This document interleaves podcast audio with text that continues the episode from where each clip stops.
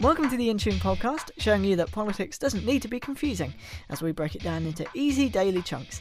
Today we talk Libya with Nuala McGovern from the BBC World Service, but first let's find out what you guys know about Libya already. Uh, basically, I know that Gaddafi was firing on his own people, so then the UN, US got involved. Colonel Gaddafi's not a very nice man, and we're helping the rebels out because uh, they need to get their own country back. Colonel Gaddafi, he's been, he's the rebellion are trying to overthrow him, like it happened in Tunisia and uh, Egypt as well. What do I know about Libya, uh, apart from the fact that it's a country?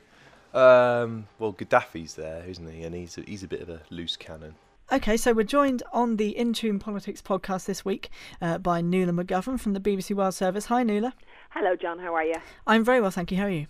Very well, very well. So, how did the uprising in Libya all start? What what kicked it off? Well, really, I mean, Libya is part of a whole chain of events that has happened in North Africa, which began in Tunisia, and as we've seen, perhaps most dramatically in Egypt, where President Mubarak stepped down, and so it went into Libya. Now, in Libya, of course, it hasn't been as swift as it had been in previous countries. What were the coalition's reasons for going in then? What was the tipping point where they decided enough was enough, we need to intervene here? Well, what happened was there was a, the protests as they marched forward as rebels tried to gain control of certain cities. Colonel Gaddafi began retaliating and the reason cited by the coalition forces was humanitarian. But there was a couple of resolutions. If we take the first one, um, it was basically to freeze Colonel Gaddafi's assets and to ban travel. And they wondered would that stop him retaliating on the Libyan people. He declared a ceasefire, but it didn't take. He actually declared the ceasefire just after the second UN resolution, which um, allowed a no-fly zone over Libya, which would basically stop Colonel Gaddafi being able to use aircraft and shoot upon his own people. Once the UN resolution went through, Colonel Gaddafi's government called a ceasefire, but then as the ceasefire did not hold, that's when the coalition decided to go in.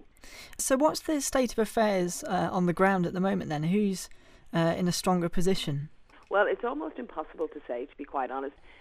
You get conflicting reports of what cities are captured. Perhaps one is captured, Ras Lanuf, which was an oil refinery town, captured by the rebels, then recaptured by Colonel Gaddafi's forces, and sometime a town then recaptured again by the rebels. So one uh, gentleman, Ian Black from The Guardian, says he predicted a potential stalemate in the coming weeks. So, kind of in this limbo zone of not really knowing who's in power. And of course, that brings up if the airstrikes by the um, coalition forces that are targeting Gaddafi's tanks or stuff like that, if that's not enough, do they get more involved in, for example, arming the rebels? And that's what's being discussed at the moment, isn't it? They're deciding whether to supply weapons exactly. to the rebels. A lot of these is kind of legalese around things as well, in the sense that how can the language be interpreted? Does it go as far as to allow giving arms in the sense of letting them protect themselves against Colonel Gaddafi? There's also questions about who are the rebels. There was a flicker of Al Qaeda within them, was what one of the NATO commanders said, which of course has been something that Colonel Gaddafi has said all along that they're Al Qaeda, which you know he was ridiculed for in some senses, but. Mm people don't really know who they are, and that's another really big question. I mean, for me on the outside, I automatically think, why don't they just target Colonel Gaddafi? But there's a UN rule against that, isn't it? They don't know whether he's a legitimate target. Exactly. And I think with the resolutions that they have so far, he is not a legitimate target. What they would like him to do, I think, is step down. Speaking with people in Libya who do not want Colonel Gaddafi anymore, stepping down, yes, they want that, but they want him to leave. Um, they don't want him given immunity. They want him tried for crimes against humanity. So it's very complex. Uh, so finally, then, how is this all going to get resolved? Yeah, I mean, the immediate outcome might be the stalemate that Ian Black was uh, predicting, although he says he's been wrong before. Um, I think it's kind of impossible to know. It really is day by day, and it depends how far the coalition forces go. I mean, some of the Libyan rebels are asking for what they call boots on the ground, you know, in the sense of sending in troops or arming the rebels. So I think it's very fast moving, but at the same time, this could go on for months.